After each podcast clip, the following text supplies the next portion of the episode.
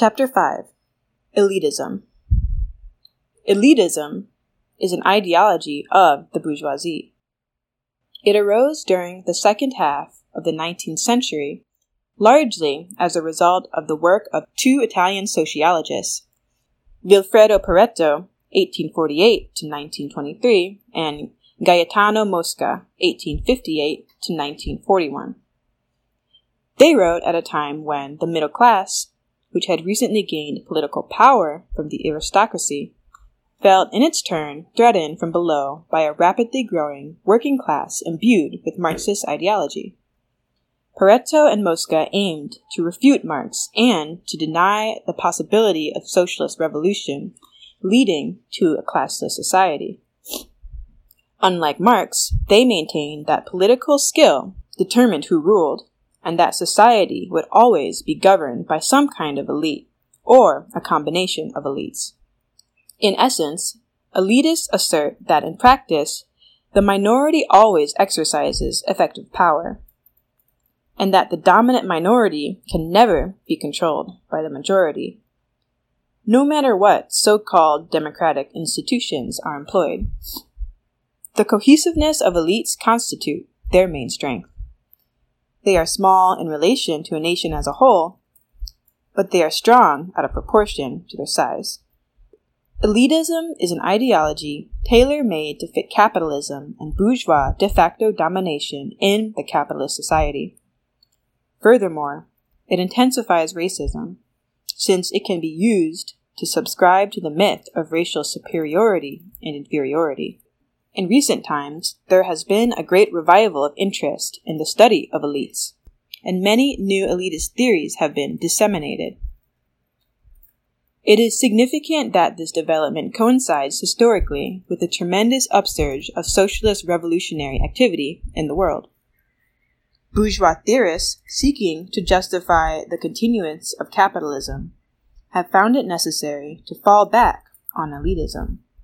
They cannot, by any rational argument, justify the harsh irrationality of capitalism. So, they try to show that there will always be a ruling elite and that government is always in the hands of those most fitted to govern.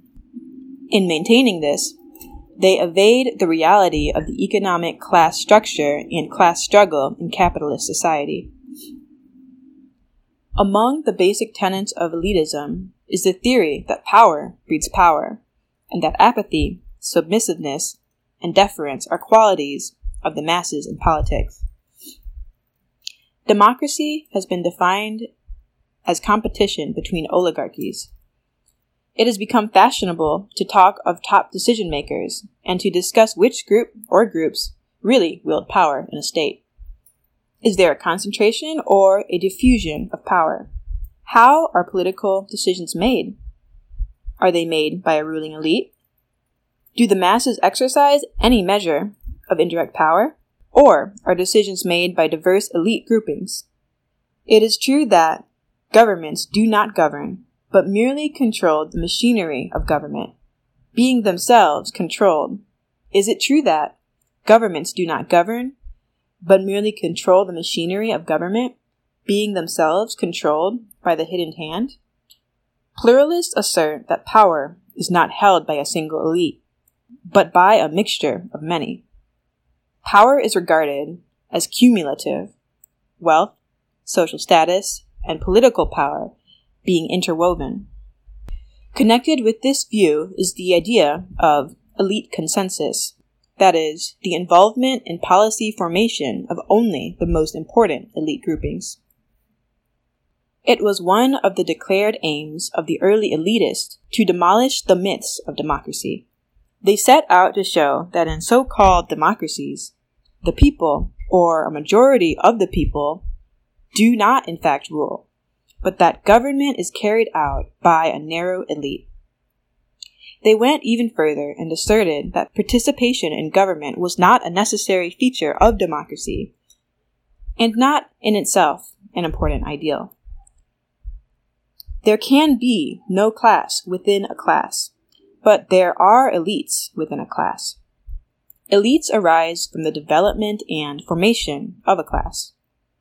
In Europe, the broad class pattern is as follows traditional aristocracy, based on land and titles, middle class, based on money and divided into upper, middle, and lower, and working class, based on agriculture and industry and divided into upper and lower.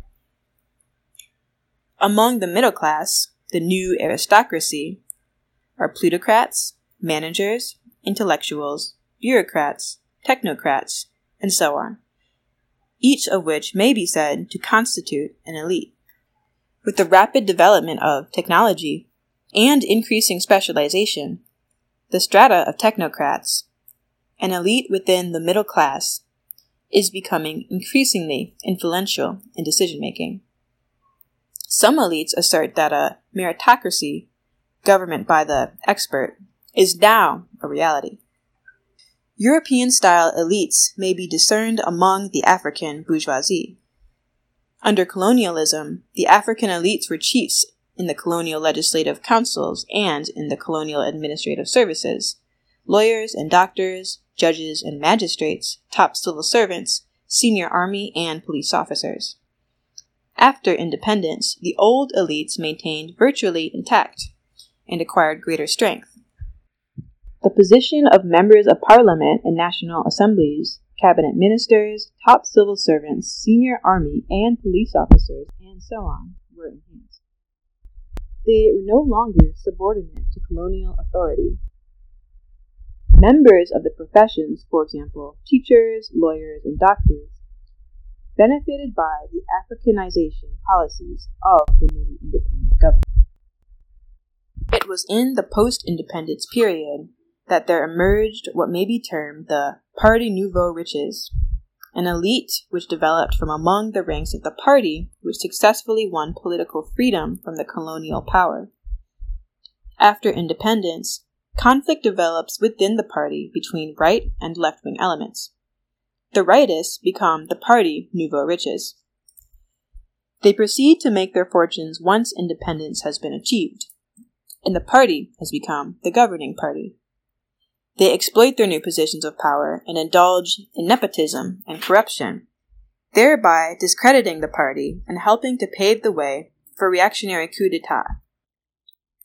Similarly, after independence, and with the implementation of economic development plans, and the encouragement in some cases of indigenous enterprise, indigenous business enterprise, local budding capitalists, to some extent, acquired new opportunities to extend their interests.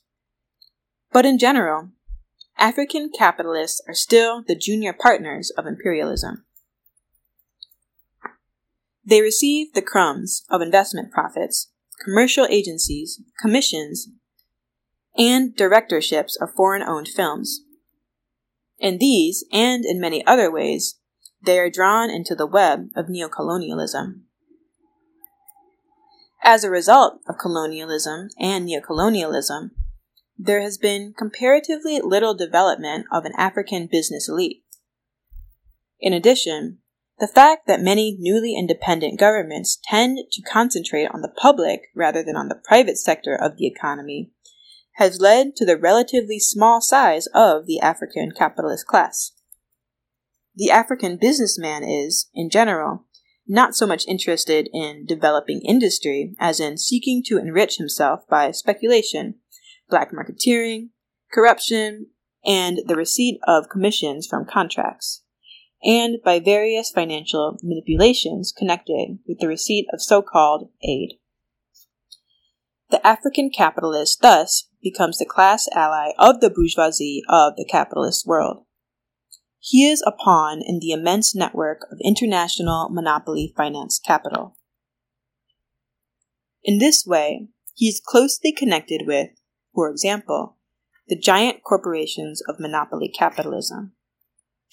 It has been asserted that in the USA, the finpoles, that is, the financial politicians, exercise decisive power and are responsible for major decision making.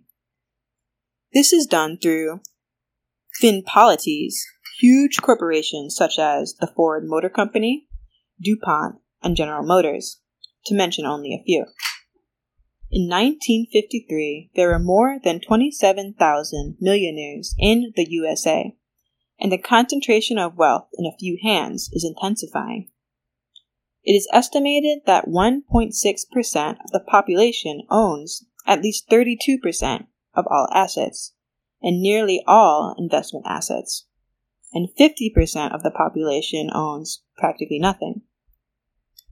It cannot be said that power in the USA is in the hands of the most qualified, since most of the wealth is inherited, and its possession, therefore, does not necessarily denote merit. Yet, it has been held by some elitists that development of industrial societies can be shown as a movement from a class system to a system of elites based on merit and achievement. Such a theory falls to the ground in the light of clear evidence of the sharpening of class struggle throughout the capitalist world.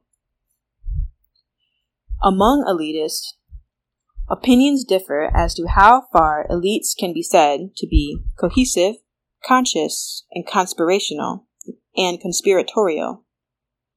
Obviously, it is impossible to measure precisely the influence and decision making power and the degree of cohesiveness of any particular elite or group of elites.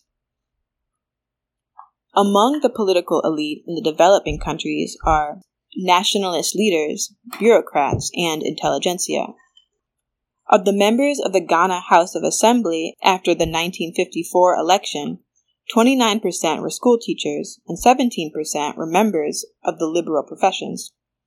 Among the Legislative Assembly members of the eight territories of the former French West Africa after the 1957 elections, 22% were teachers, 27% were government officials, and 20% were members of the professions. The middle class in developing countries was in the main created by the educational and administrative systems introduced under colonialism. The predominance of the intelligentsia in the middle class is due in the main to the deliberate policy of the colonial power in fostering the growth of an intelligentsia geared to Western ideologies, which it needed for the successful functioning of the colonial administration. At the same time, the colonial power curbed opportunities for the formation of an indigenous business class. Elite associations, such as bar associations, medical societies, odd fellows, Freemasonry, Rotary clubs, etc., emerge with the development of elites. These associations assist class formation by institutionalizing social differences. The existence of class feeling is shown in the desire to join associations and clubs which are thought to enhance social status. Elitism is basic to the thinking of those who accept class stratification. It is an ingredient of capitalism and is further intensified by racism, which in its turn is a result of the growth of capitalism and imperialism. The inherent elitism of the ruling class makes them contemptuous to the masses. Elitism is an enemy of socialism and of the working class.